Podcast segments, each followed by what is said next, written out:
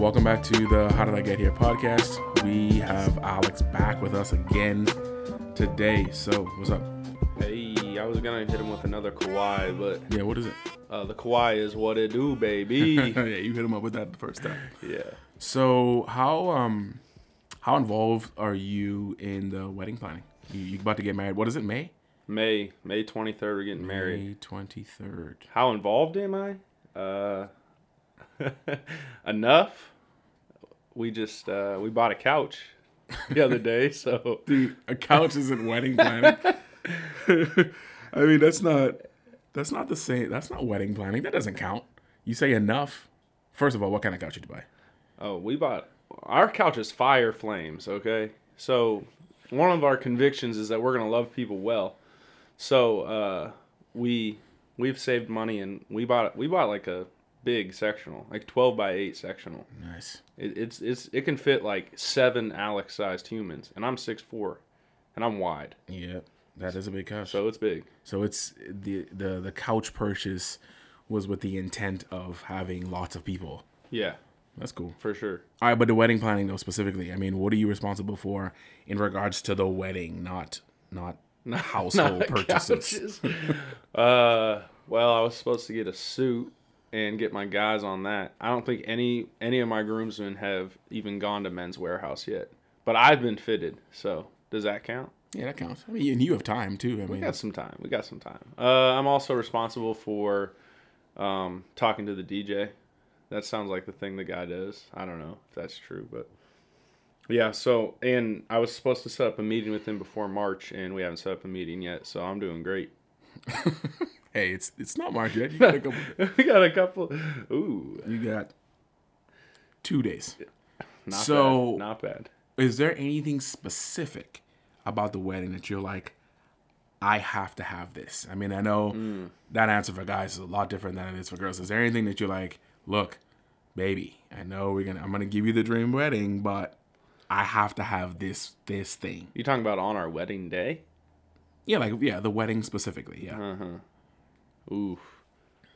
I need this. This has got to happen, Yes. or else I'm gonna be. I'm not gonna be happy about it. Uh. This sounds bad, like weird, but I would say just like dancing, music and dancing. Gotta have dancing. Yeah, gotta have dancing at the wedding. I- I want it to feel like a party. I want it to feel like it's an actual celebration. I don't want people to be sitting down all the time. Like, why are we here? Like, Yeah, it's funny you said. I really think that that is. I think it's an important part of a wedding. You know. Yeah. I mean, I know as Christians, you know, we got to be careful what kind of dancing we doing. What, we- you know, what we dancing to. I know some people have feelings about that, but I mean, yeah, I agree. I think, I think dancing is important at the wedding. Can you dance? I mean, I can dance a little bit. I don't know if I can dance dance, but if you throw on like the Cupid Shuffle, I got you. So you could dance. Your dance abilities are at least suitable enough for a wedding. For a wedding that's primarily Caucasian, yes, Yes. our wedding it'll be fine. I feel like I feel like dancing abilities are automatically tapered, or you get a pass if you have a tux on. If Oh, you, if you have a tux on, you get a pass. If you have if you if you take the exact same dance moves that you have Oh, definitely. and you have a tux on, people will be like, "Oh man, he's not so bad." but then if you got on a hoodie and and some jeans You better be able to pop lock and, and you drop it. can't and you know you do you attempt that same thing, people are gonna be like, "That dude can't dance." No, Yeah. So you get the wedding pass. I think I'm just above the wedding pass. Got you. I'm not so far above it. I like my Milly Rock isn't great, but My Milly Rock isn't great. at the same time, I mean, I used to be able to uh, w- whip and nae nae. So I mean, does Melissa even know what a Milly Rock is? if I said do a Milly Rock, she wouldn't know. But if I showed her, she would know what it was. She has seen it. Gotcha. But she wouldn't know what it's If called. I just said Milly Rock right now, she would be like, "Who?" she would think I was talking about some sort of a pasteurized dairy product. Let's get some Milly Rock in the house. I feel like Milly Rock would 100% be the flavor of ice cream in our town. I feel like you could walk in any ice cream shop and Milly Rock would be on the Yeah, Milly Rock is the everybody's grandma gets Milly Rock. They always have it at their house. Grandma, you, got any Milly Rock? You should uh you should make that some kind of item at your wedding right now. Some Milly Rock? Just make it just like what do you guys having, you know, food wise? Milly Rock. just be like, we got that Milly Rock chicken for you at the wedding. And then just We're- like and just listen to people be like, Oh, the wedding was so nice. Have you ever had that Milly Rock chicken before? I've never had that before. Oh, Like, man. is- that would There, be there'd be like ten people who would know that we were joking. Everybody else would be like, "Wow, Millie yeah, this Rock." is so good. We're You- finding out we're eating in like two weeks. You'll you'll have somebody walk up to you and be like, "Where did you guys uh where'd you guys get that Milly Rock chicken? Who who catered that?" I might say A Town. Dude, our town is so white. Anyway, Yeah, that's true. um, so we have you back to continue just conversations about what we do, um, the the old pastor life. So you know this, and I think a lot of people know it. I don't know how much they would admit to it, but you know, a lot of what we do kind of lives and dies with how we are in a pulpit, right? Like so sermon sermon writing and sermon prep and sermon delivery messages. Yeah.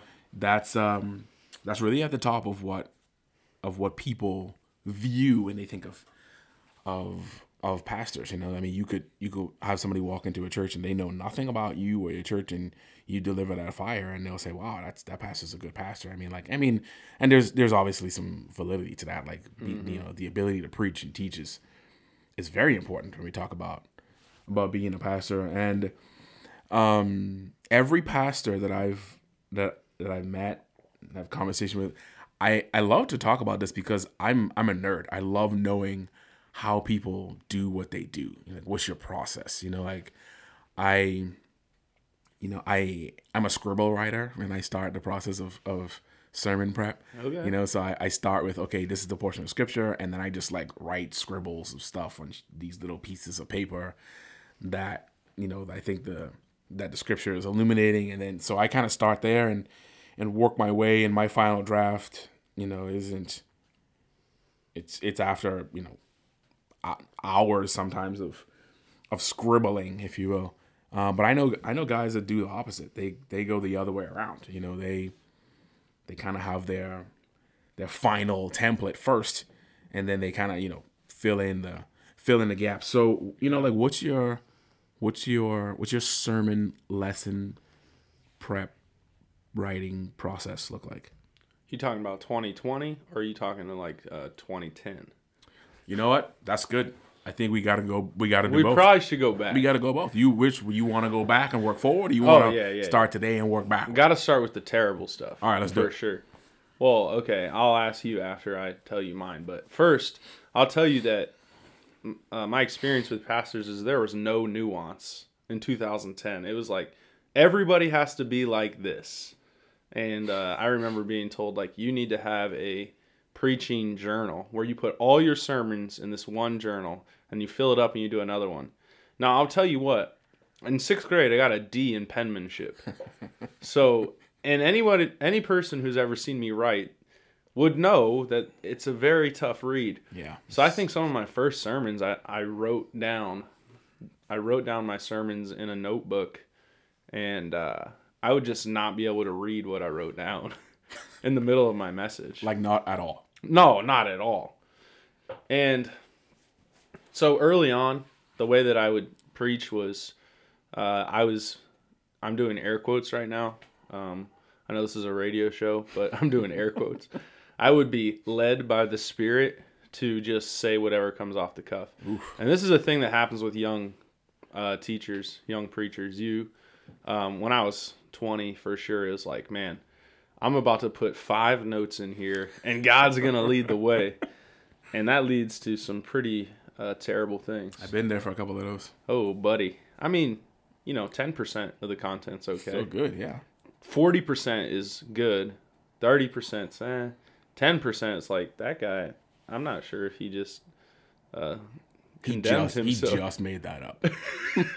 in that moment. In that moment, he just made that up. So uh, I would just say I used to be really, I was not very intentional about my sermon writing, and um, I remember that uh, when I started to feel like I was gifted in some sort of way of preaching and teaching, that I needed to actually kind of hone my skills. But before we talk about that, do you have any horror stories of sermon writing, Cedric? For myself? Yes. Yeah, so I think like you, I didn't know at the time, and it's more developed now, but I just, I honestly believe I have a natural gift to speak. Yeah. You know, I mean, that's just, when I, what I mean sure. is it's like being able to speak to people, you know, which is crazy because I'm an introvert and I don't necessarily love talking to people, but what I do now, you know, but I, mm. but I feel like that was a natural gift. So I feel like early on, I rode the wave of my gift to speak hard Yeah. and I didn't. I'm not gonna say I wasn't writing sermons, but they were similar to what you just said, just kind of like two points, three points, and I'll fill the rest in, and not necessarily fill the rest in while I was speaking, but just fill the rest in, but just kind of like some connective tissue. Some of it made sense, some of it didn't make sense. Uh, I think the biggest thing was I didn't even understand what the term sermon writing meant. I think that I thought of it from the pers- like I thought of it as, oh, I have to write a lesson of what I'm gonna say or write points or mm, I'm gonna create a PowerPoint and I'm gonna I'm gonna get my transitions just right. I'm gonna go with the shade transition. I'm gonna go with the the come in at your fast transition on this hot point. Some of those old PowerPoints are just absolutely terrible. Um, so I think it wasn't. I wasn't. I didn't know if I even understood what the term sermon writing meant from the perspective of taking what Scripture says and using words to illuminate what that says, and then giving points, if you will, or applications so that we could apply what the Scripture says. That's really what sermon writing is. Yeah. And I didn't. I didn't understand that. I was just like, oh, lesson time. I'm gonna write this lesson and put some stuff together so people could you know feel inspired i think that's what it was Yeah, that's funny. I think the younger, the more immature, I wouldn't even say younger, the, mo- the more immature you are in your preaching style, um, the more you rely on yourself. Yeah absolutely And the more you mature in your preaching style, the more you rely on the scripture. or not yourself and not yourself. you realize, yeah, I can't really say this how it's supposed to be said. So, yeah, I've been there. But um, my process now is uh, much more honed, I, I hope. And um, Kevin DeYoung, uh, he's a um, a leader in the, the Gospel Coalition and some other things. by the way quick plug uh, kevin deyoung wrote a book. It's called crazy busy. It is a it's a short read but it's a necessary read. So if you're a reader or if you're not a reader just uh, go check that out. It's really good. Anyway keep going This uh, podcast is not sponsored by Kevin DeYoung. But Kevin, if you're out there, I mean, we I won't turn that sponsorship down we if you try we to. won't turn it down. Kevin But yeah. DeYoung has this uh, seminar on um, preaching, and he he posits that it takes 300 sermons until you find your voice. 300 sermons. So if you preach every Sunday for 52 Sundays, it'll take you six years to even find your preaching voice. And most, even most lead pastors don't preach 52 Sundays a year. So the first thing is like I I would encourage those out there that like it's okay you have time, and two like I'm encouraged by that. So my process, um, I think I started to really develop in preaching probably around 2015. Um, had uh, great mentors and disciplers and leaders in my church who identified that I could speak and I could teach, and so they started to de- to, to develop me in that way. Um, there's a little book called Simplicity in Preaching by J.C. Ryle. I think it's 16 pages. Yeah, it's actually it's actually on the shelf behind me right It's, now. There's literally not. I think his first paragraph's like, "I'm not gonna write a long book that's titled Simplicity in Preaching," and he he's like, "Hey, it's not about. We're not making preaching simple, but preaching in simplicity." And um, he talks about uh, that you should um, should know the subject that you're preaching on. You should use direct terms like you. As pastors, for some reason, we feel like it's soft to say, we all feel this way. And um, it kind of lets people off the hook. But when you say you are doing this, Yeah. uh, it speaks to the heart. Um, he says that you need to have great application and you need to have lots of illustrations. So, probably my first test in preaching in sermon writing was like, okay, do I know my subject? Do I know it? Um, so that means study time, lots of study time. And then, um, is it about Jesus? That's I actually have a checklist for my sermon. Is Jesus the hero of the story? So in my message, could someone even take a piece of my sermon and say Jesus isn't the hero? I need to go back and rewrite it then. Is the main point of the story uh, or the sermon that we trust in Jesus for our rest and dependence? And if not, go back and change it. And then, is the sermon helping people rest in Jesus? And if not, go back and change it. So that even if we're talking about sin, the point of this the sermon on sin is that we are desperately hopeless without Christ, and only Jesus can save us. And then um, a few other things that have to go with that. But my process is if it's um, if it's a passage, like if it's we're p- teaching through Mark, I'll read that passage a lot. I'll be sit with that scripture a lot. I'll pray over it a lot, and then I'll kind of work my way out from there. So that's what it looks like today. That's what it looks So like today. so is it? I mean, is the primary difference between 2010 sermon writing, Alex, and 2020 is just basically not following that model. I mean, I, I know you weren't leaving Jesus out of messages in 2010, Yeah. but but you know, so the the basic difference is I just wasn't as meticulous. I wasn't as intentional. I wasn't following this this script, if you will, of or this this this template, if you will, of prepping for my sermons. Is that is that the primary difference? Yeah, uh, part of it. The other primary difference is that I used to think that the the spirit could only lead in the moment, and the reality is is that the spirit leads in your preparation. Honestly, I think that that statement is we have been taught that, Yeah, and it's bad teaching. bad, terrible. We've been like, and we, and honestly, I don't even know if we've been taught that uh, directly. I think, I think there are some pastors that teach that by the way they deliver.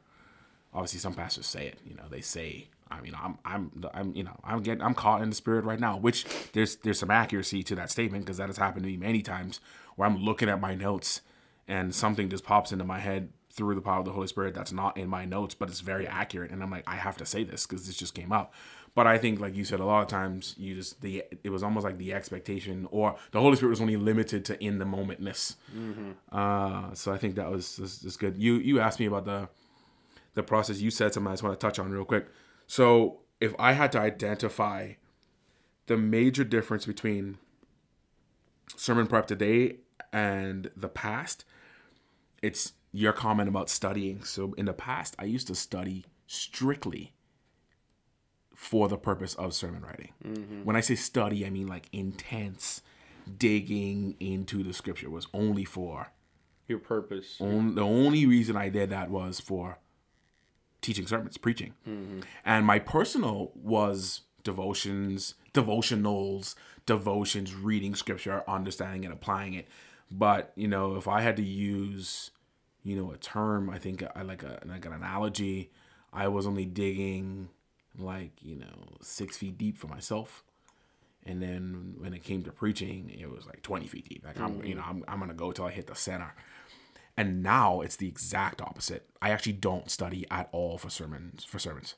And what I mean by I know that sounds like a broad statement, but what I mean by that is so much of my study time is for me to grow in faith, knowing that the Lord's gonna use it for me to teach it to somebody else. That's what I mean. So technically, yes, I still study for sermons, but the studying of the scriptures for understanding and growth in godliness is for me as a Christ follower and then as a spiritual leader. And that has made an incredible difference in my preaching and teaching because I'd walk off the stage in the past and be like, oh, okay, you know, that was good. I did a good job. I did that for the people. The people got that message. And I was like, and I'm all right. And now it's the opposite. I think it's, it's, It's you know I'm I've gone through it. I've gone through the fire. I've gone through the ringer in my own life, mm-hmm. and I'm compelled to teach and preach this to somebody. This Yeah. is going to come out. And now part of my sermon writing is is using very specific things to get that message across in very specific teaching environments. Yeah. So, yeah, I think that's that's a primary difference. So when you say process, I mean I think part part of the difference is that it depends on what I'm preaching. Like I think one of our primary differences is um Cedric is maybe I'm speaking out of line here, but I think Cedric is a great topical preacher because he preaches his topics exegetically. And I think that and I well I know this about me, I feel very exegetical in my preaching, and the only way I could do that well is to be a good topical preacher. That comes from Timothy Keller, a book called Preaching, Also on the shelf behind me. which is a great book. He he contends for both styles of preaching and how they both need to be used together. Um, so the way that I approach a topic versus like you've been given a passage is much different. Yeah, I can see that. I think that's that's good. What about what about how you decide? People ask me that all the time. You know, I sit and especially it happens like at the beginning of the year. You know, I'm oh, sitting yeah. down, I'm, I'm thinking through and praying through things, and and you know, and I stand up first Sunday of the year. I was like, hey, you know what? For the first part of the year, we're studying the book of First Timothy. We're gonna study it all the way through, and we're gonna take a quick little break, and then we're gonna come back and study Second Timothy. And I have someone say, how did you decide that? How did you pick that? So how do you decide what to preach on? If Greg runs up on you tomorrow and was like, hey, I need you to preach the next two weeks, how do you decide what you're going to preach on? Yeah. Well, that's a great question. I think Cedric is I think you're right about if I'm not studying for the sake of knowing Jesus more personally, then that would be really hard. Uh, if now if it's like spur of the moment, like hey, you're preaching tomorrow, then hopefully my sermon comes out of my own personal study, that I'm already primed and compelled to preach. But if I have, you know, I'm casting vision and like, okay, this is what we're gonna preach. As a youth pastor, I wrote all of our, um, all of our studies. We didn't. Um, I was very. I feel very convicted that we, for the most part, won't or shouldn't do topical preaching. So, um, we studied through the book of John, and it took us two years to do that. So, I mean, I know the argue the arguments for and against it. The way that I came to that decision was lots of prayer, um, lots of time with God where I didn't feel like I needed to make the decision right now. And honestly, I bounce it off of people. I don't know if you do that, but um, I talk to my trusted pastor friends like, hey, is this something that you think would hit well for people? Or am I just kind of, you know, in a whole different world? So that's how we kind of decided to study the book of John. Being with the scripture a lot and being with God uh, a lot. So I think that's kind of just the broad answer. I don't know if you're looking for something more specific. No, I mean, no, I think I think that's good. What's the what's the thing about the process specifically that people who aren't part who aren't pastors would be surprised by?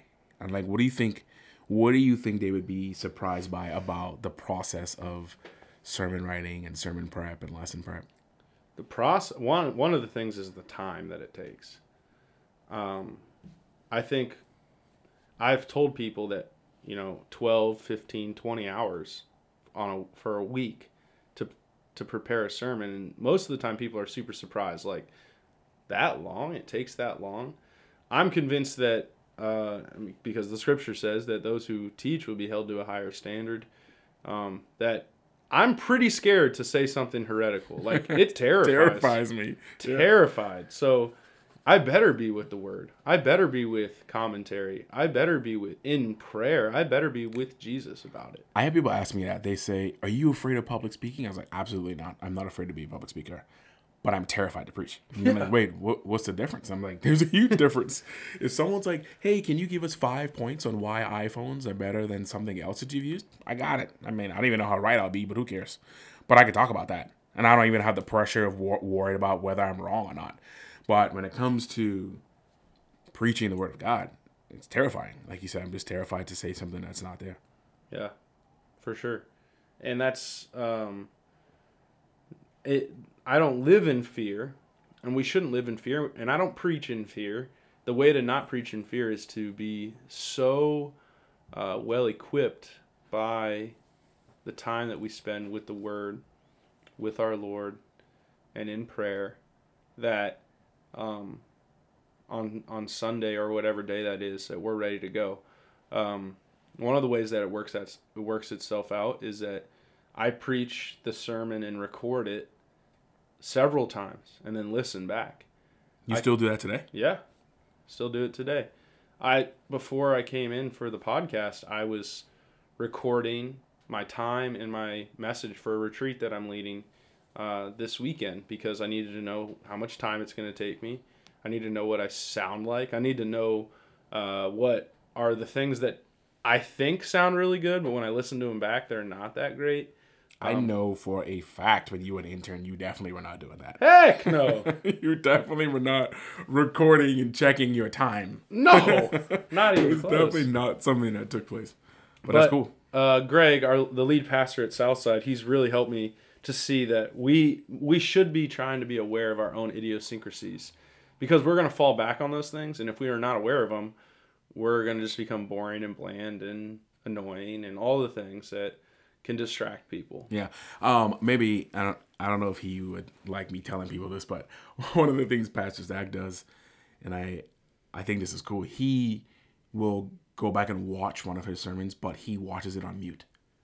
And just watches and see like he's like, if I was sitting in the crowd, am I doing anything that would be distracting?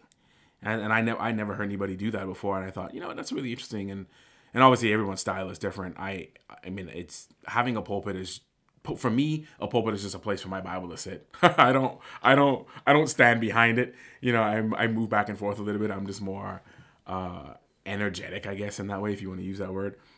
Um, so I know if I and I've done that, I've watched myself, and I'm like, man, I really don't know if that's distracting or not. And but that's just part of my style. And there are times when I force myself, you know what, let's just move a little less, or let's be a little less flaily with the arms because of the environment that you're in.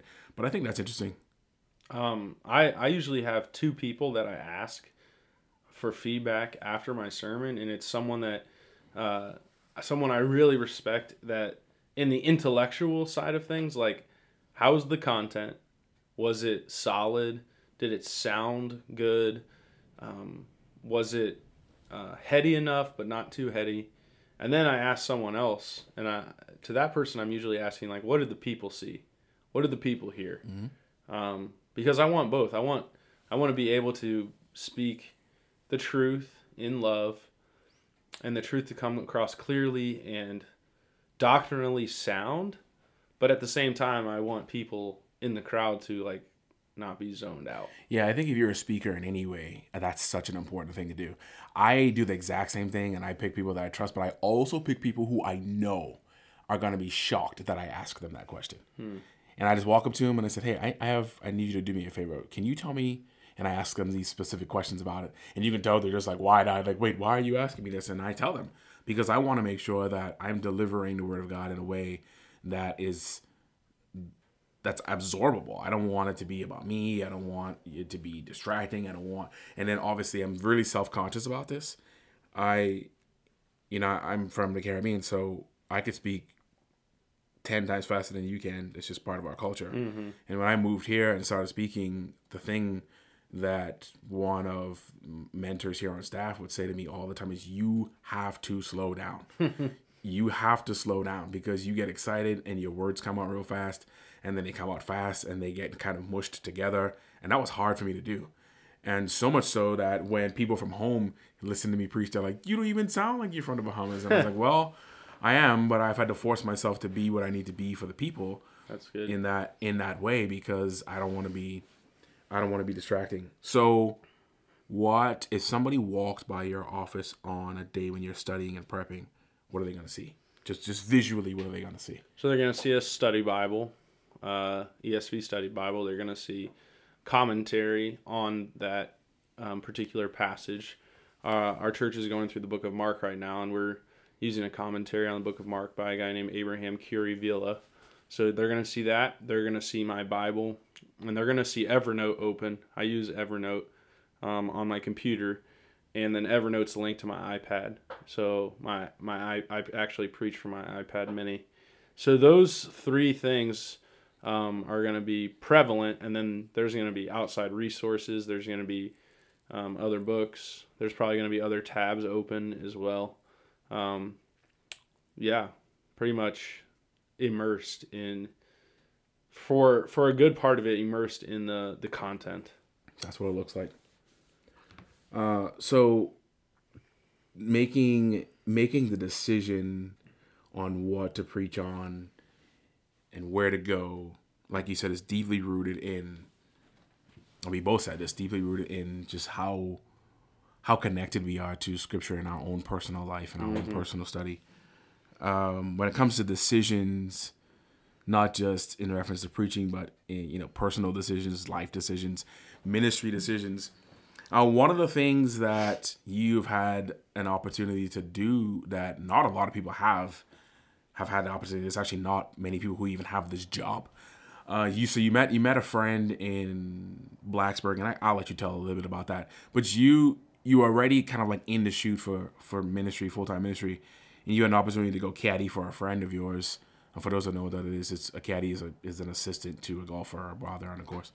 Um, so just kind of tell us a little bit about that because that decision was a big decision for a number yeah. of reasons, which we'll get into. But just give us the the preview of that for just as we start that part of the conversation. So golf's just one of my hobbies, and my first day actually that I moved to Blacksburg, we had a small group night. Um, when I was in uh, a small group, and I asked, "Does anybody play golf just for fun?" and uh, someone said, "Yeah, this guy does." He was kind of quiet. I got with him afterwards. He was from Zimbabwe. Got his number. Hey, let's go play.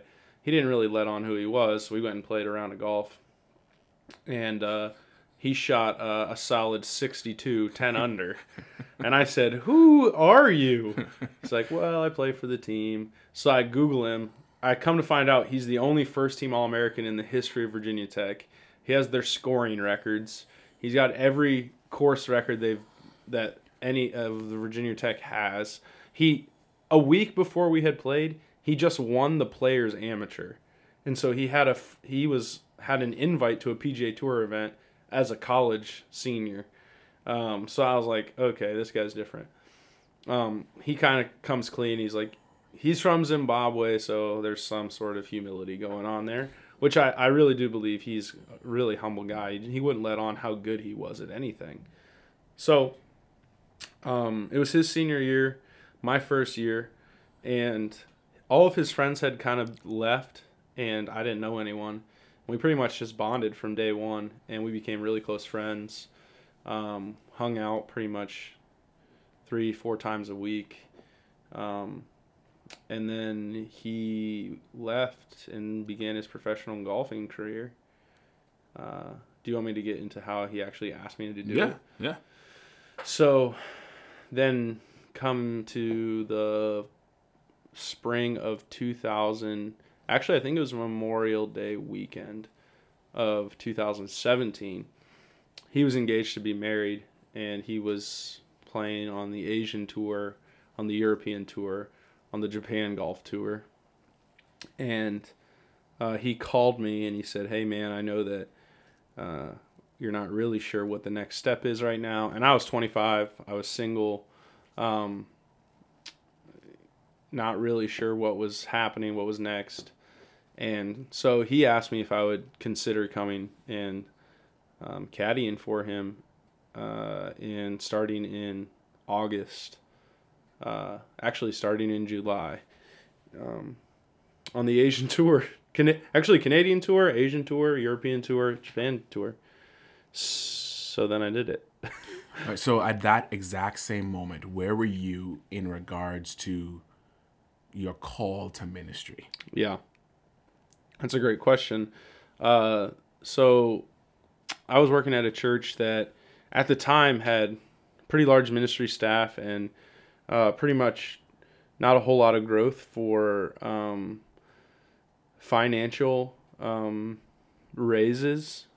Just at that particular time, I think now actually they have raised their the salaries a little bit, but um, at that particular time, it was pretty clear to me that being in youth ministry there was going to be capped, uh, just financially, you know, and so I think uh, there was some. I I was identified as someone who maybe should start thinking about um, a different avenue, different way to serve, whether that's I mean, basically, they just couldn't keep you on.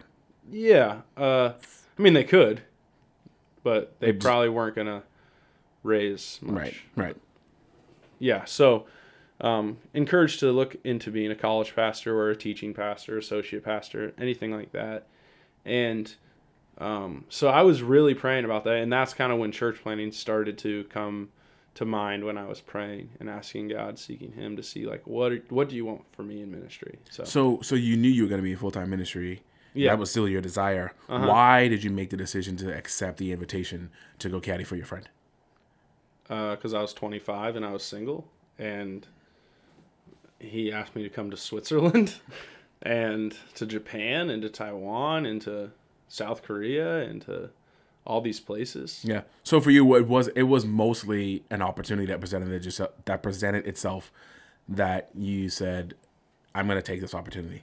Yeah, I mean, one, I try not to make my decisions out of fear, so I wasn't about to be afraid to make the decision. Right. And then two, I it's not like I just said, "Okay, I'm quitting."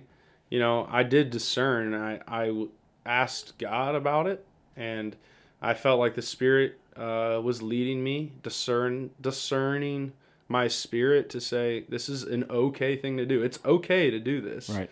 And I asked my dad. I asked you. I asked uh, one of the pastors at North Star. I asked some of my closest friends, like, what do you guys think? And the ma- majority of people, their response was, this is an amazing opportunity. You're never going to get to do this again. And I was like, bet.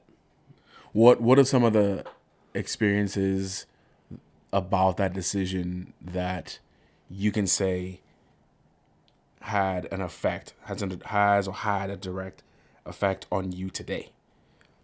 Are you talking about the decision that I made or like the time that I had? Both the decision, the time that you had, the experiences there, maybe conversations with, um, with people that you met. Like, what are some of the things that you can draw a hard line from that part of your life to today? Yeah. Um, so the decision was kind of just, and this might seem weird, but it affirmed the fact that it's okay to take risks. It's okay to try things. It's okay to um, make decisions uh, that are a little bit different than what other people might make or think about them. Um, I felt like I, I really prayed about it. I felt like I asked people what they thought, and it felt like, man, this is something I'll never, ever get to do again. But at the same time, when I was in South Korea, uh, I was brought to a place where I didn't and couldn't have p- much peace in my life. Um, and that's a, I've cited this before. It was in South Korea where I felt like God was showing me, look, I can take you to the ends of the earth. I can take you through the Swiss Alps, and I can put you on amazing golf courses, and I can take you to South Korea, and you're still not going to have peace unless you're doing what I've called you to do. Yeah, I actually remember you and I talking about this. I remember you called me and you said, I, I just don't, I, I can't get comfortable. I mean, I don't know if you use that word, but I can't get comfortable with where I am because I'm not, I know I'm not doing what, Yeah. what God has called me to do. Uh, so I, I remember that. And I actually, you know, I remember being proud of, of that statement because, I mean, for a lot of reasons, you could have found, you could have wiggled your way into comfort. Yeah. I mean, you were traveling the world. I mean, you've seen places that, quite honestly, I'd love to be able to see. And I mean, through through the game of, of golf, which we obviously know we both love. Um, but I thought that was that was interesting. Any any regrets about that decision? Uh, no regrets, not even one letter. Um, that's a that's a bad reference. Um, I I really don't think that I have many regrets with it. Um, it that decision led to so many great things in my life, including my future wife. So I I can honestly sit here and say that I don't regret it. I think other people regret it more than I regret it. Regret that you did that Yeah. more so than you did. What a what a what lessons was most valuable about that decision? I mean, you just said it. That decision led you to a lot of other things, including your wife. What are some of those other things? It led me to back to Worcester to be in church planting in, at our church right now. Um, gave me a, a new appreciation, a, a fresh wind for ministry. It took me out and saw it took me out of ministry in a way that let me see that um, man, if my focus is on even the systems that we have and not Jesus, it's going to kill me. Um, man, there's so many less, so many good things that came out of that. Um, actually, there was someone who came to, to Christ in our short time. We were we, we led a Bible study or two overseas. I mean, that's another thing that happened. Like God was definitely working at all times. Um, yeah. What's the most unique and memorable cultural experience you had while you were doing that? unique and memorable cultural experience. Uh, one that kind of stands out to me is that um, that I think that so many South Koreans looked similar because it was very cultural to get plastic surgery. Huh. It was very cult. It was like if you had money, it was you would get plastic surgery. It would be small things just to kind of like shapen up your face Yeah. um, that would uh, just for no other reason than you know we want to do it It's something that our culture does uh, and that was kind of weird Is like it was kind of like a teenagey thing like 18 you would kind of get this small procedure done and um, that was something that i was like this is not america So, in in the most not should we cut this in the most in the most not disrespectful way, a lot of people literally look the same. Yes, and it's not disrespectful. Like I can't tell the difference. It was like they all had similar features because it was culturally because it was appropriate culturally appropriate to get to plastic get surgery. plastic surgery. That's interesting. I don't know if you ever told me that before. That's interesting. Most interesting thing you ate. I didn't eat anything very interesting. I mean, I ate sushi uh, like in Tokyo, Japan, so that's pretty dope. but but not interesting. I I was try- they tried to feed. Oh, okay, kimchi. Have you ever heard of kimchi? Absolutely, kimchi's awesome. Kimchi's terrible. It's so good. Kimchi is not good. that's not even that. That's not even that big of a cultural swing food wise. Yeah. I mean, like you like kraut, don't you? Uh, is it sauerkraut? Yeah. Do I you? don't like- really like sauerkraut. yeah, I don't like. I don't like it either. Cabbage and So I okay, I could see. I could see why you wouldn't like it. Yeah, so I just for the the point uh, that I was trying to make. Um. Yeah, never mind. I don't know what I'm about to say right there. All right. Any other? Any other? Um, ex- actually, no. I, I one other thing. What about experiences from a culture perspective in reference to God or spirituality or religion? I mean, I, I've I've traveled to, you know, Asia before, like Cambodia, and obviously the the from a from a religious standpoint, it's very different. Anything that stood out? well, this is a misconception about golfers and caddies. M- almost all of my time is spent on the golf course. We didn't really get to explore the culture, and um, so many people think that uh, you know we're you got to go to Switzerland, you must have hiked and you must have skied. And it's like, no, I was working for 12 hours that day. Then we got some food and we went to sleep, and our tee time was at 7 a.m. so that means that we're at the practice range at 5, which means we got on the bus at 4.15. No, we weren't, and that's in the morning. We weren't exploring. We were, we had a job that we were set out to do, play good golf. So I don't even know if I can answer that. Because most of your experience was confined to The golf confined course. to the golf course. Yeah. Um, so in reference to decision making, and you can use this one or even any other ones that you have, like what what about that decision or the process to making a decision? What about that would you do different? Mm-hmm. Or what have you learned? How have you matured in the way that you make decisions?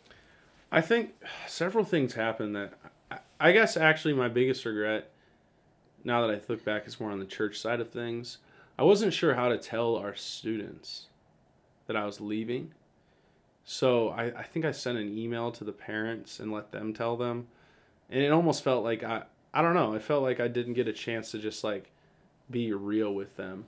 So um when the process of making decisions, I think what that's helped me that that mis- mistake even there that little mistake um, has helped me to see that um, my decisions don't just affect me and as best as i can i need to think about the ways that my decisions affect others and yet not live in fear and uh, not decide not to do something just because um, someone else doesn't approve because any big decision you're ever going to make, there's going to be someone who doesn't like it. And um, you got to be able to balance the tension of uh, this decision affects more than just me, and at the same time, it's my decision to make. Does that Do make you- sense? Yeah, absolutely. Do you do you have a desire to be a lead pastor someday? I think probably. You think probably. Yes. I think probably. More yes, more no. I'm like 60 40 yes.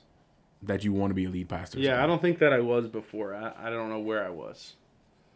Um, but I think I'm leaning that way. Yes. Have you thought about the? And I know you- I know you have about the.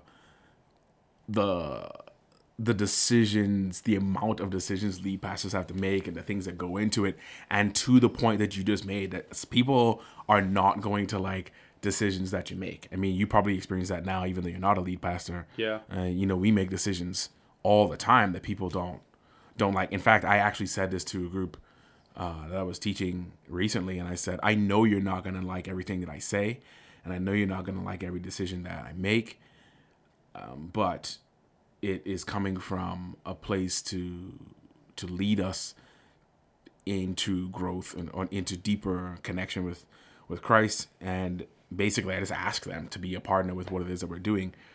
So you know that that's going to be a part of it. So why 60% yes, 40% no? Um, I don't know if I've ever been put on the spot like that for why why 40% no, but I think a lot of my no is, if I'm being 100% candid, is probably based on fear and maybe lack of clarity. I don't feel like at this moment I could say for sure this is what God wants.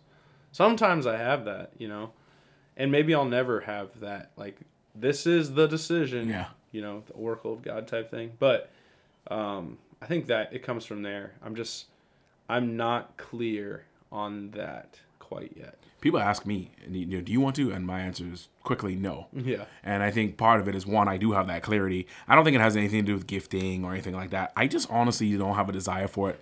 One, and I think that the Lord has gifted me to be a really good number two guy. I know it's not something that a lot of people hear. Mm-hmm. I, I actually I love being a number two guy. I love being an executive guy. I love being the the mobilizer of the vision that our lead pastor has in place. So I, I don't really have a desire to be a lead pastor and I don't I don't know that at this point that God has gifted me for that more so than being someone's number two. You're like Kyrie Irving. You know, when Kyrie was the second best player, he wins a title. And when he tries to be the first, the, the number one guy, doesn't work so well. Now, I'm not saying that would happen to you, but Kyrie is obviously the is a better player as a number two. This podcast is not sponsored by by by, by Kyrie Irving. I'm just kidding. Or Kevin I- Love, Or Kevin. Or I, LeBron James. I uh I've never thought about it that way. Yeah, but I, I love I, I love being a number two guy. I love it. Yeah.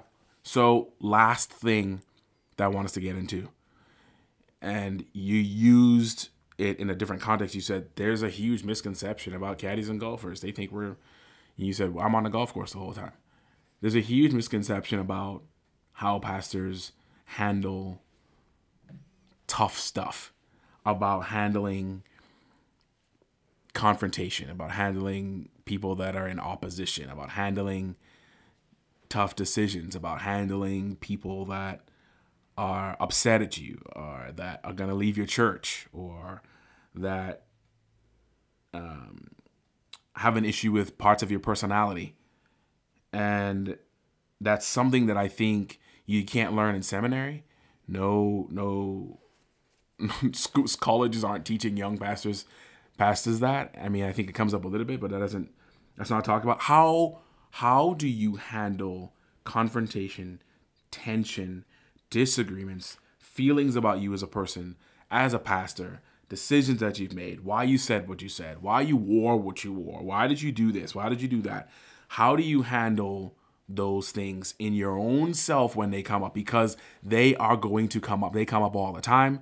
You can't run away from them. In a lot of ways, you can't get away from them. We're in the business of people. And when there's people, these things exist. How do you handle that? Yeah, I think the first thing is if someone has a, a problem with any of the things that I do, decision wise or anything of the sort, and it comes to my attention, I try to be vigilant to go talk to them about it. And that's much easier said than done. Um, but I think that would be the, in an ideal world, it would be have a one one on one face to face conversation. Most of the time, that person is feeling like they're not being heard or they are misunderstood or they don't matter.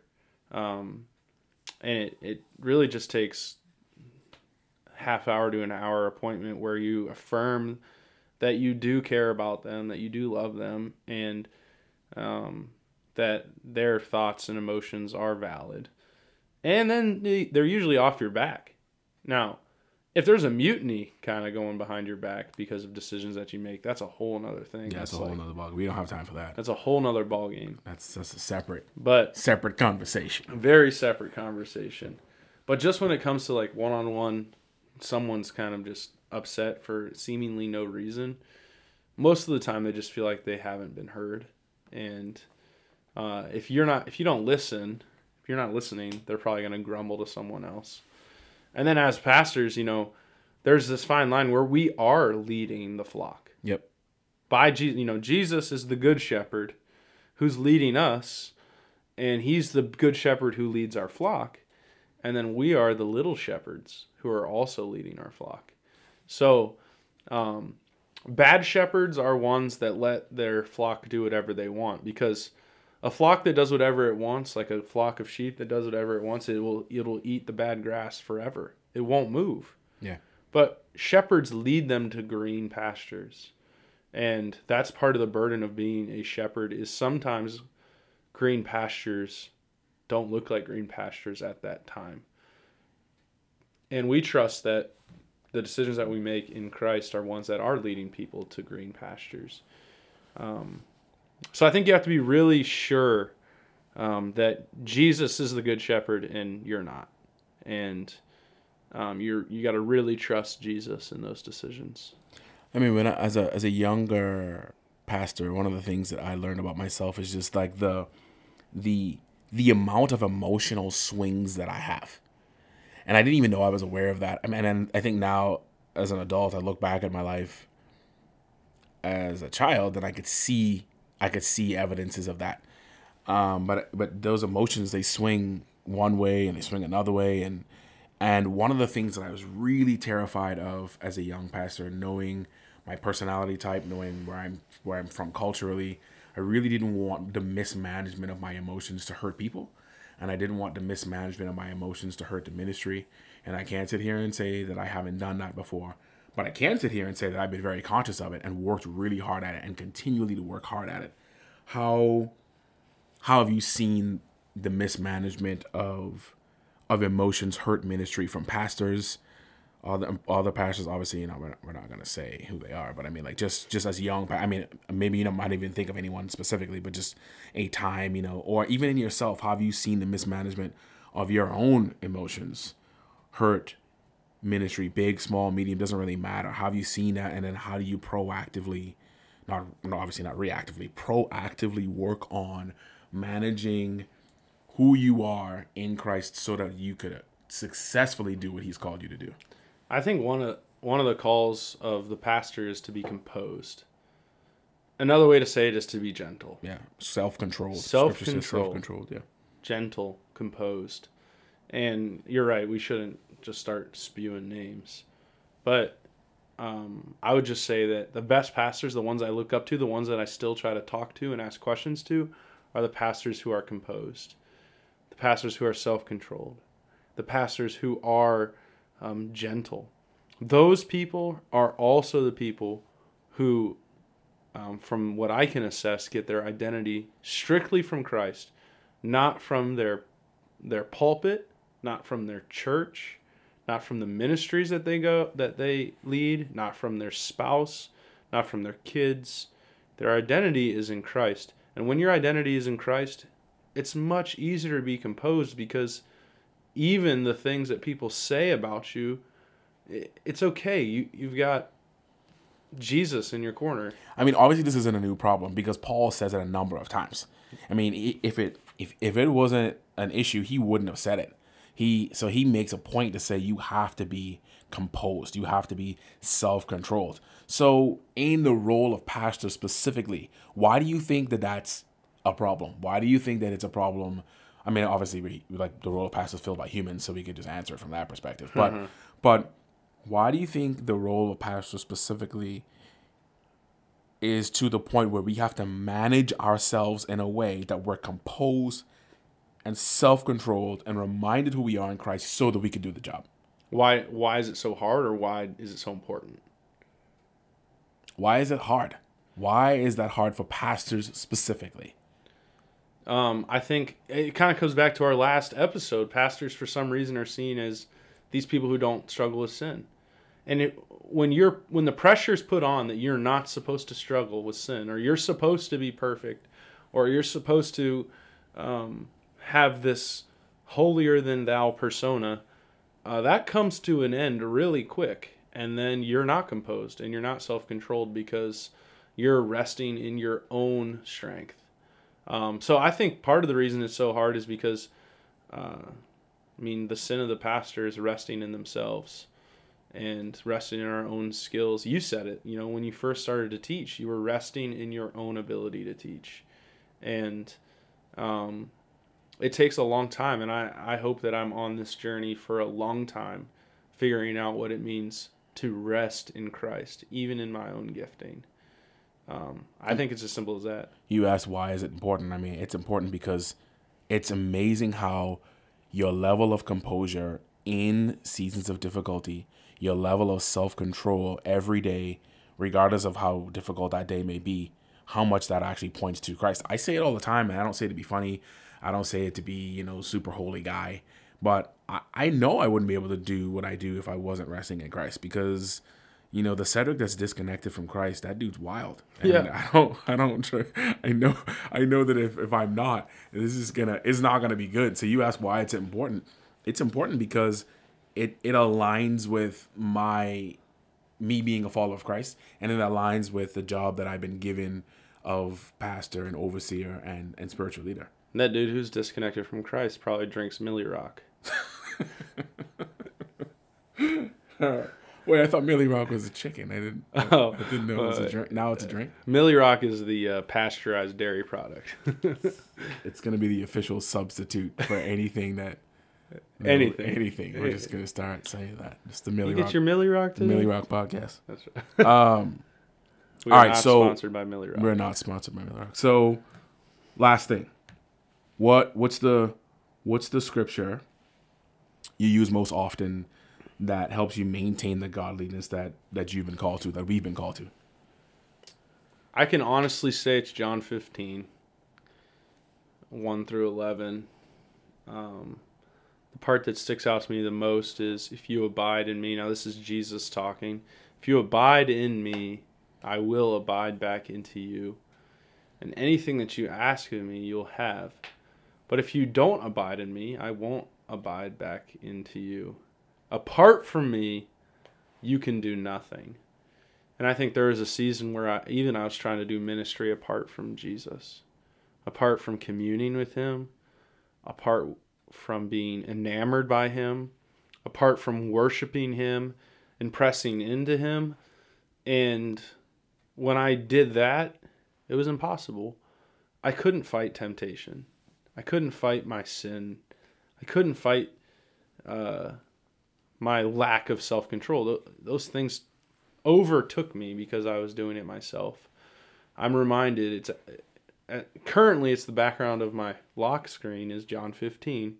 I'm reminded that with Christ it's this life is possible to navigate.